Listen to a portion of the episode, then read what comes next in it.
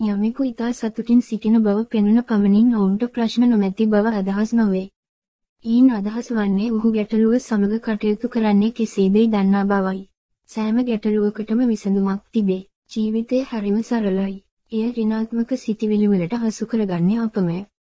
ගැටලු සමග කටයුතු කිරීමට උපාය මාර්ග අප දැන සිටිය යුතුය.